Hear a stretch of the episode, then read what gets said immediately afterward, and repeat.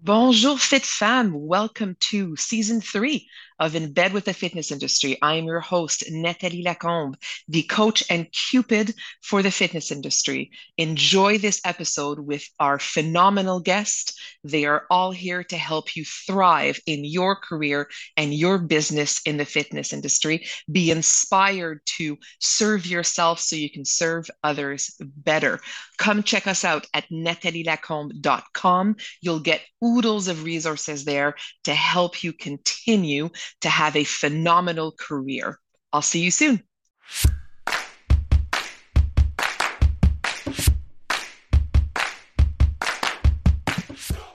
Bonjour, fit femme. Welcome to In Bed with the Fitness Industry. Once again, I am Nathalie Lacombe, your host, your coach, and Cupid in your career and in your business. Um, and I have a friend uh, and a dear colleague today joining us. Thank you so much for coming in bed, Tosca Reno. I, this is the the most amazing way to do an interview. I have to say, casual, Sweet you know? Uh, i didn't have to stress too much about what to wear. It's fabulous. Nice, nice to be here. if anything, thinking more about taking stuff off and stuff a little bit less restrictive, hopefully, in the material right. and everything that we are in bed. Um, for those of you who have yet to have the pleasure of connecting with Tosca either online or through her books or through her media appearances or in person, um, she is a New York Times best-selling author, the founder of the Eat Clean Diet, a health and wellness expert, transformation coach, and a motivational speaker the star of a Gemini Award winning reality TV show, A Physique Competitor, uh, and a mother of four. She was once 204 pounds and officially obese, and she is a product of her own product. Welcome again, Tosca. Thank you so much for joining us today. Thank you. I am so excited to be with all of you, with you, Nathalie, and also listening ears. Um, my intention every day is to serve to my highest and best. So let's see if we can do that from our boudoir. from a boudoir. Um, excellent. You are someone who I have always had a boudoir connection with. I must be honest. So maybe Ooh. this is a long, a long time coming. You and I, in some of the parts of health that you and I have always been passionate about. Um, yes. Let's get into those boudoir questions. Talk to okay. us because you gave me a very specific and lovely answer. Talk to us about what you love wearing to bed.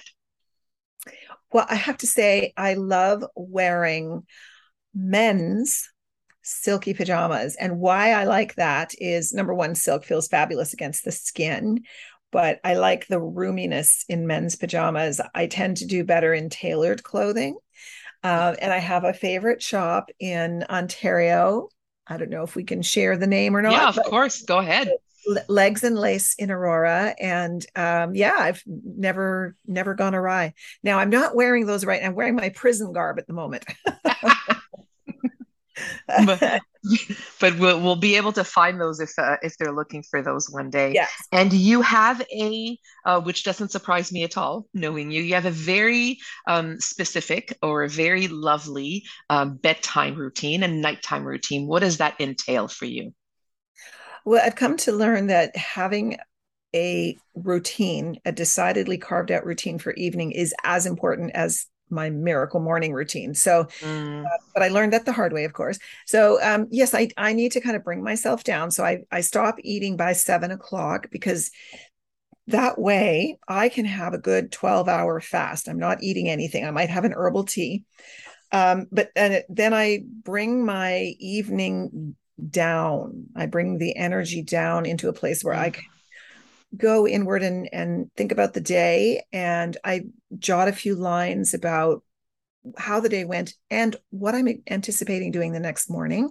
So a little bit of journaling a little bit of introspection i like to read and i always meditate to close out the day. And mm. i specifically listen to uh, binaural beats which are the beats that go one ear other ear one ear other because it helps you get into a deeper alpha, delta, deeper sleep state mm. faster. Mm. And then, sim- and around what time? Remind us what time you'd like to be asleep by. Oh gosh, usually my favorite is 9:30. Mm. Sometimes when we have launches and other things going on, it gets to be a little bit later, but yeah, 9:30, 10. And what does that miracle morning look like for you when you wake up in the morning? Okay, so always beside my everybody bed. get grab a pen and paper, everyone. Yes. so the first thing I do is I hydrate. So even before anything else, hmm. I will make sure that I have at least 500 mils of water. So a good amount of water. Well, sometimes I have to go pee, obviously. Uh, and then I actually start my day with the meditation at that point because mm. I like to tap into the subconscious mind, which will be most present during sleep. So I do that. And then I journal uh, because sometimes messages come through. And also, those first two hours after you wake up from a deep sleep are your most creative. So that's the time if you want to brainstorm ideas or write mm. something or pursue a thought, it's the moment to do it. Mm. Um, then you can be crazy. And I did a, um, F45 workout this morning at 6 a.m. So I like to get mm-hmm. the workout in. Mm-hmm. And then I will nourish myself with a clean breakfast. And that's yes. a pretty in depth uh, morning. I will add that I like to feed my brain as much as I like to feed myself. Mm. And so I will do reading like Hal Elrod's Miracle Morning as well. Mm. I love that that that sentence that you used to pursue a thought it's so interesting how people feel about thoughts. I know i'm using two two concepts there but how people feel about thoughts and how they can be distractions or they can be overwhelming or they can be this. But for the concept of giving your brain that dimmer switch of wake up in the morning versus full light switch, giving your brain that dimmer switch in the morning right. to pursue those thoughts and see if it actually leads you to something that's purposeful, allowing it some space and some time. And again, the, the right brain waves to be able to do that. I love that concept. Thank you for sharing that, Tosca. And notice, Nathalie, I did not say get on my cell phone and check social media. uh-huh. Because my phone is over there. Like it is mm. not anywhere near my bed because I uh, that is a sure way to shut off that creative brain process. So yes, and get our sympathetic nervous system going yeah. into fight, flight, or freeze as well as should, because that's what that's what it does in the morning when your brain's vulnerable, right? Exactly. So, uh, yeah. appreciate that. Thank you for sharing that. Um, Tosca, you have one of the things that, and, and you and I have had the pleasure of um, of working together, collaborating in some way, shape, or form yes. for you know a little over a decade now. You have been your authentic self. You have been um, Tosca Media and Tosca the person and Tosca the mom um, and Tosca the the educator in everything that you do. And I think your audience really connects with that, including the strong spaces, the vulnerable spaces, and everything else. How did you navigate what to share and what not to share, how to share and how not to share it through those ups and downs? And how do you still do it now? Wow. Uh, well, I feel I just don't have the bandwidth in my brain to come up with a persona and be that persona. So it's me or nothing. Um, I will say, though, uh, Nathalie, that I am having some thoughts, some deeper thoughts about realizing that I may not share all of the details. In other words, mm-hmm. I've always felt that it's, uh, you know, a thing that I have to do to come on on on a line and you know my hair has to be done and my eyes and everything mm. and i'm thinking to myself lately as maybe evidenced by posts that i've put up in the last little while mm. eh, that is not the point because it is not about me anyway. When we are dealing with an online audience and online presence, we have a community and it's them that I serve. Mm-hmm. So um, I'm, I'm rethinking things. I've always been fairly straightforward about how I live my life, but I'm thinking, mm-hmm. no, there's some there's some grittier moments. Maybe I should just let the gritty moments come out. Mm.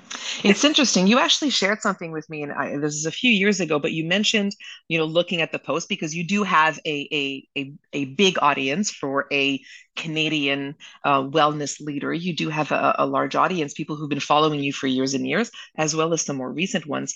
But you had mentioned to me, you're like, you know, I'll post things that are very um, curated Mm-hmm. And then you had posted something that was just like you, I don't know if it was working out, sweaty, eh, like I said, hair, makeup, don't care, that kind of thing. And you were like, people responded so differently yes. when you were right. You were absolutely yourself, just like they are in their homes. Again, just like exactly. they are in their lives, right? Interesting. Yes yeah so there was a big disconnect there for me and an aha like okay yep i i need to embrace that more. And then yesterday i don't know if you saw on instagram and facebook i posted a, a very big story about yes me, i noticed. breaking down some canvases and i got a lot of comments uh, from people like oh my god you did that all by yourself that's really impressive. And i'm thinking to myself it's not that impressive i do this all the time i'm mm. a beast um, I'm very strong and I'm very oh, like I'll get it done.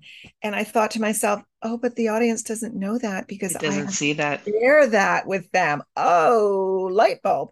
Yeah. So it's interesting. It's always interesting those moments when people come back to us and say, I had no idea. And you're like, that is but and then so yeah to your point is there where where am i shutting the windows? Not necessarily right. doors but where am where am i putting the blinds down and when am i putting the blinds up and and how can that again help people right? So yeah. because you, your commitment to your own personal health and your own personal wellness seems unwavering. Seems again what what you would see this is potentially from the outside. Yes. It, first of all i guess my first question is is that true Uh, is that is that the case? Or when does it waver from your perspective rather than necessarily what we see? And also how do you find that creativity of continual drive in order to not let what's happening outside of your control impact your health and what matters to you most? I think it all comes down to consciousness. When i was at my low point and i would say it was rock bottom when i was that 204 pound woman and then discovered eating clean and training and how s- strong my foundation was. Um, the feeling of feeling so good was so good that i just didn't ever want to go back to the pain of being that broken overweight almost like discarded person because i had really run out of trust and faith in myself up until that point. So, number one, the feeling, the emotional connection with myself, who I truly was or am, felt so good. I thought I can't do anything to ruin this. But that wasn't the full picture, Nathalie. Um, so, as you know, in the beginning, eating clean is exercise and uh, eating clean. Those are the two mm-hmm. components of the lifestyle. Mm-hmm. But life had a way of giving me, throwing a brick to my head. And in 2008 and then leading on into 2000 well, the years after there, has been a, a, a, real decade of lessons. Some people mm. would call it struggle and in the beginning i did too. Mm. and this is where i realized the value of not only taking care of my eating clean self and my exercise self but my emotional self. And i had no clue how to do that. So so i will say this i will say that it's unwavering because I feel so good in a feel good body. Mm. Now I feel so strong in an emotionally connected feel good body where I'm practicing all three of those pillars. And that mm. me gives me the strength to be able to cope with, for example, COVID, the last two years of isolation or downturns in business or struggles in life or mm-hmm. whatever it may be. So, um, the unwaveringness comes from a certainty that these principles deliver. And without them, I will only be a shadow of myself. Mm. Thank you for sharing that. It is, I mean, for those of, the, of us that have read the books, um, that have done some of the online programs, that have participated in some of them, I mean, your focus on um, physical health, mental health, and I would say way before a lot of other people were talking about it, um, immune health. Yes. Um, way before a lot of people were talking about it, cognitive health. Yes. Um, I wonder if even the emotional stuff was always there because really separating mental health and cognitive health and immune health and and uh, emotional health is a little bit um, nuanced. But I wonder if the foundation was always there. If perhaps what's happened in the last years is all of those connections have come together under an umbrella that you feel even stronger um, in because you were talking about some of these things before a lot of people were. I think there was an assumption that it was exercise and nutrition, yes. but you've been talking about cognitive health for the longest time. You've been talking about immune health for the longest time. Yes. So really yes. those ones, you know, and the connections to those were there. Yes. And so now the the expression comes to my mind constantly mm. that we as human beings are literally a spark of the divine. And when we can think about the way we nourish ourselves as with mindfulness as a way of and i call it in food is information for the cells food mm. is light for my cells and what is light light is love and knowledge so so now what i think about as the highest expression of the human self for ourselves and for those listening is this opportunity to think differently about what we're eating so that it's not just filling a hole, but it is feeding a need. And when we do that, when we're conscientious about nutrition in such a way as to do that for ourselves, we can become better people. We are more enlightened and we become a greater example of that light for others to follow. Mm and and and bringing that to that concept of wellness which i know is a big part of what you communicate now. Again that kind of umbrella that everything feeds into. And i love that when you say filling the holes and it's like i can see it um, literally and i can see it figuratively when we talk about what what resides in those cells um, yes. isn't purely you know organic matter. And and there's everything else that comes along with that from from the perspective of mind, mindfulness. So sharing that. It's um i mean when we talk about wellness and i think for a lot of my colleagues um, bringing ourselves towards wellness and bringing ourselves towards mental health and mental fitness and all of these other things i think brings up concerns of not feeling confident of what to say or how to deal with things that might get anywhere close to trauma. Um, and the reality is, is we've all been through a traumatic effect, uh, event the last couple of yes. years in yes. very different ways, but we've been through it. So trauma is everywhere. Yes. How do we start to bring ourselves towards confident wellness coaches? slowly but surely understanding that those things will be there um, and we can speak to them with compassion well, because we've all suffered trauma of some sort, not just mm. from COVID, but from other multiple events in lives, it does behoove yeah. us to be willing to explore those elements of ourselves. Mm. Um, and so I, I know for me, I found I did a lot of work with Dr. Benjamin Hardy, who's written multiple books. But one of the pieces that I found most informative for me is something he calls the trauma transformer tool, where it it's an invitation for you to list all the events that have traumatized you. And you can go back 5 years 25 years whatever you want. Then mm-hmm. beside them write all the negative emotions or what you thought were repercussions from those traumatizing events. Then write the possible positive lesson, if there was one, and usually there is. And then you reframe the story. So, leading with a story of trauma, I'm a victim, I lost everything, I'm, you know, and then moving into reframing that puts you in a position where you're at least willing to look at the sometimes, you know, darker parts of ourselves that we don't necessarily want to reveal. Mm. And even that generates a willingness to want to speak to uh, someone, a professional, mental health professional, or a wellness coach, someone who will help and guide you through the process of processing and integrating the lessons. Because I will say this mm. not every trauma is is a bad if you want to label bad trauma uh, there are many mm. that are but not everyone and the, what i'm going to put that is this there's a concept called eustress, E U stress. It's positive stress. Now, there was an experiment done some years ago with multiple scientists, botanists, um, geneticists, and such. They called it the biome.